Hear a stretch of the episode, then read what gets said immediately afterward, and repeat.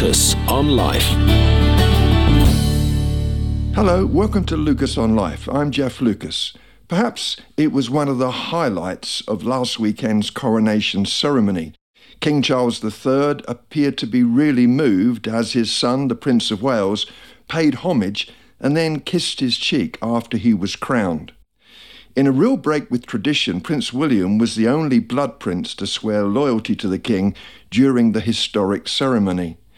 He said, I, William, Prince of Wales, pledge my loyalty to you, and faith and truth I will bear unto you, as your liege man of life and limb. So help me God. Well, that was the formal part. But then the heir to the throne touched his father's crown and kissed him tenderly on the cheek, which evoked an emotional response from the king. He nodded to William and said, Amen, although some say that they heard the king say, Thank you, William. And then later that day, during the spectacular concert beamed from Windsor Castle, the Prince of Wales once again paid tribute to his father he talked about his dedication to the Prince's trust, his care for the planet, and his warnings before they became trendy about climate change. He also said, perhaps most importantly of all, my father has always understood that people of all faiths, all backgrounds, and all communities deserve to be celebrated and supported. Towards the end of his speech, he said, Pa, we are all so proud of you. Again, quite a moving moment. Well, obviously, we need to be aware that all is not totally well in the Windsor household. With the challenges of Harry and his book, The Spare, the conversation continues to roll on. But this evening, as we consider these emotional moments between a son and his father, let's think about lessons from parenting. Teaching your children to drive is just not a good idea. Let me rephrase that. There should be a clear biblical command prohibiting such madness, sternly advising would be parent driving instructors that they should step away from the car and never attempt to teach their offspring to drive. It all seemed such a good idea at the time, I pictured a happy hour of parent child bonding. We would amble with cautious speed through the leafy lanes of Sussex, me gently encouraging, coaching, and occasionally correcting my daughter Kelly's driving technique. I would speak in calm, measured tones, and she would be delighted to receive such expert instruction from her ever loving father. It would be such a joyous, relaxing time. What actually transpired well, it was relaxing as the Battle of Armageddon. Tension climbed as we gently brushed bushes and shrubs on the roadside and edged even higher when we narrowly missed a warm embrace with an articulated truck. It wasn't Kelly's fault. She was a new driver, but her braking was, shall we say, sudden. A couple of times I found myself kissing the windscreen, my nose corrugated up against the unyielding glass, and my impatience rose to dangerous levels. I screamed so loudly in an octave so high it sounded like a song from the Vienna Boys Choir. But the fever pitch of agony came when we encountered a roundabout. Kelly was nervous, understandably, because it was me teaching her to drive, and so she stalled the car a couple of times. A driver waiting behind got impatient and honked his horn two or three times, and I was ready to kill him. Eager to share a gesticulation not dissimilar to a one way sign, I was utterly incensed at his crass lack of understanding. And then it occurred to me I was angry with him for doing exactly what I had been guilty of for the last 20 minutes. He was mildly irritated with someone he didn't know, and I was bursting a blood vessel over the driving of my daughter, whom I dearly love.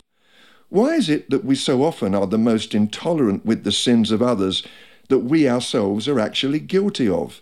It seems that a mad blindness seizes us throwing into magnified floodlit detail the small transgressions of those around us, while we totally ignore or are even oblivious to the jumbo jet size failings in us, especially when it comes to parenting. We strain at the gnat and swallow a three humped camel in the process.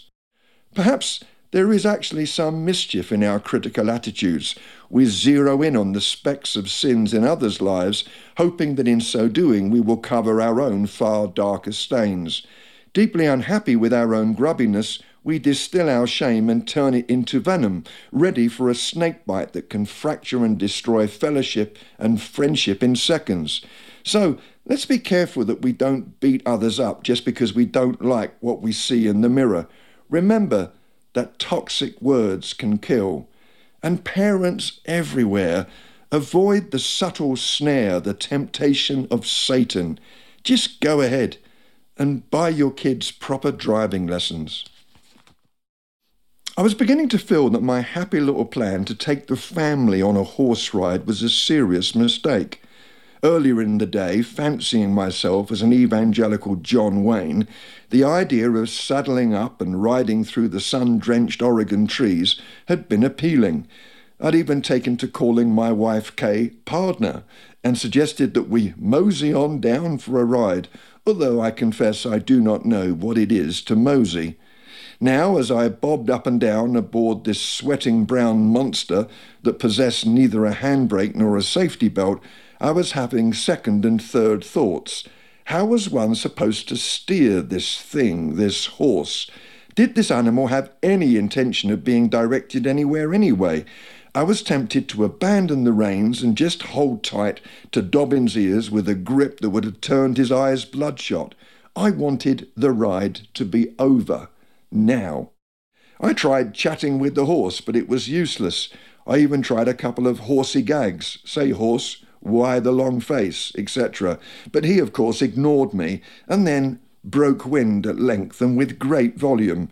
Like most men who think that flatulence is the sport of kings, I was rather impressed. My friends looked over their shoulders back at me with accusing eyes, utterly appalled. What? It was the horse. Twenty minutes later, my worst fears were realized. I was fifth in a line of about 30 tons of puffing horseflesh when a cry came up Kelly has been thrown. I imagined the horror of my then 10 year old little girl hurled like a rag doll into the air and landing with a disabling thud. I panicked, kicked Dobbin, who responded immediately, and cantered up to where my daughter was lying on the ground, our friends already down at her side. She was screaming in pain, and her face was a mask of blood. I quite literally fell off my horse and ran to her side. Every parent knows that fear travels through the brain at lightning speed. I thought that her neck was broken, and a speeded up film ran wildly before my eyes scenes of wheelchairs, hospitals, surgeries. I was beside myself with panic. Dr. Chris, our friend, was already checking her prone body for serious damage. Thank God he was there. We were miles from the nearest hospital. Richard, our son, was kneeling beside his sister, and he was crying too. Why was he in tears, I wondered. I just love her, he sobbed out. I was momentarily distracted. This uncharacteristic display of brotherly sisterly affection was a miracle something akin to the raising of Lazarus. My mind snapped back into focus as Kelly cried out again. Her back was in one piece, but she had broken an arm and had separated her chin from her jawbone. Her face was smeared now with tear soaked mud mingling with bright red blood. Something snapped inside me. I know that I should have been the mature father, someone to bring a sense of calm spiritual order into the chaos that we were feeling at that moment. Perhaps I should have gathered the family to pray or just whispered some words of comfort and care. But I didn't. Instead, I chose to vent my pent up panic by throwing my head back and yelling a swear word at the top of my voice. Now, please let's be clear. I'm not at all proud of my stupid reaction, but it's just what happened. And what happened next came as a complete surprise because my daughter Kelly stopped her screaming in pain and turned her attention to her swearing Christian father. Dad, I can't believe you just said that word. How dare you? And you're a Christian leader. You should be ashamed of yourself. And with that, her high velocity rebuke delivered to a now sheepish parent, she turned her attention back to some more full blooded screaming. A few hours later, after Kelly had sat bravely in the local casualty ward while they picked debris out of her lower lip. We laughed at the moment when she had given me a good old telling off. But I learned a lesson that day. It dawned on me that for impressionable Kelly, a father acting in a manner contrary to his publicly stated beliefs, I think the short description is hypocrite, was more painful than a broken arm and a mashed chin. Parents and leaders, we're called to be an example. Children and God's people are like wet cement. We who lead are blessed with the privilege and responsibility of this mysterious thing called influence. We have the power to bless or stain the lives of those around us. When Paul prodded Timothy with the pointed exhortation to be an example, he was reminding the young warrior that leadership is more than gifted oratory or theological dexterity. It's not just about acquiring managerial skills or having the ability to motivate people to action. We are called to be examples. The Greek word is tupos, which means to inscribe a wax tablet. Other lives are profoundly affected by our wise calligraphy or selfish scrawl. But example is not to be confused with projecting the right image. I frequently meet Christian leaders who are anxious about being truly human. Frightened of letting the side down, they step back from any reference to their own fears, doubts, and sins, and instead present a facsimile of virtue, which ultimately their very human followers fail to identify with. Our example is not in the suggestion that we are without fault, but rather in our determination to push ahead to follow Jesus, even though we struggle with the same things that beset those that we lead. Our commitment to holiness is expressed not in the notion that we enjoy a false immunity to sin and temptation, but in the grace kissed choices that we actually make every day as we choose the right pathway. All of this is true for all of us leaders, parents, all of us. Hypocrisy is hurtful. Pretending helps no one. And I never want to be on Dobbin's back again, or indeed standing behind him. I only knew Jane for 48 hours. She was a beaming face in the crowd at a retreat that I was addressing in Texas, the picture of an enthusiastic Christian that she was not. Her laughing eyes were not the result of faith, she was just glad to be around positive, happy people. Jane's 17 year old life had been a catalogue of disappointment and rejection. Her home smashed suddenly her home smashed suddenly by divorce, her hopes dashed by the cold reality that neither parent really wanted her. What a tragedy. She'd been shunted around from one distant relative to another like a pinball flipped carelessly away, Somehow she had held on to the ability to smile.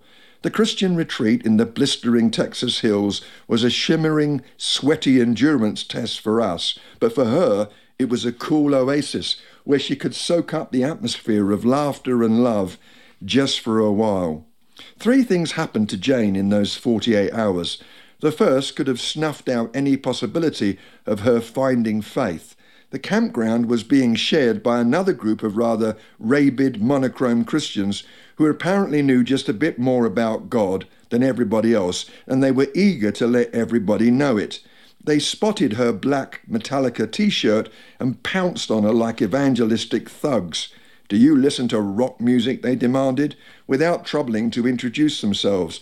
Jane did, and was happy to advertise the fact, hence the t shirt whereupon Jane was advised that God would surely send her straight to a condemned eternity if she did not revise her taste in music. The God of the universe was apparently a dedicated music critic, and a huge consignments of human beings would be judged if their choices of music differed from his own. Jane told them to mind their own business. They stomped off. The second thing that happened to Jane was that she became a Christian. It was during the Saturday evening meeting. The worship was warm without being intense, and Jane, without invitation, walked to the front, took the microphone in her trembling hands, and then told everyone that she was a 30 second old believer. With rare eloquence, she thanked the group for being so kind to her, for being part of the reason that she decided to follow Christ. Everybody clapped and cheered and lined up to hug Jane. The third thing that happened to Jane was that she bumped into those patrolling zealots again. Roving the area in pursuit of anyone who might look flippantly happy, they quizzed her this time about how much television she watched. Relaxation is wasteful. What friends she had. The unsaved are dangerous. But never inquired as to whether she was even a Christian. Kay and I found her sitting under a tree, her eyes bloodshot, her crestfallen face now wet with tears. I hate this stuff, she sobbed. This is why I didn't become a Christian earlier. What right do they have to talk to me like that? Who are they to tell me if I can watch TV or not? We talked with Jane for about half an hour and tried to gently explain that following Jesus was costly.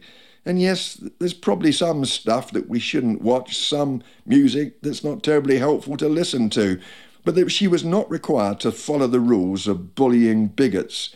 We let her know that God was for her. We encouraged her and prayed with her for a few minutes too. We didn't do anything costly, sacrificial, or heroic.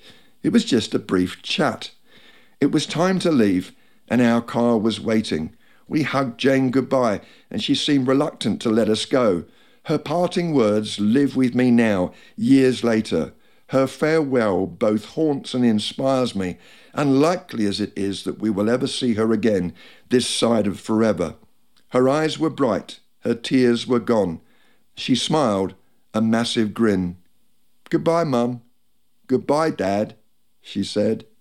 Sometimes it doesn't take much. See you next week. Lucas on Life.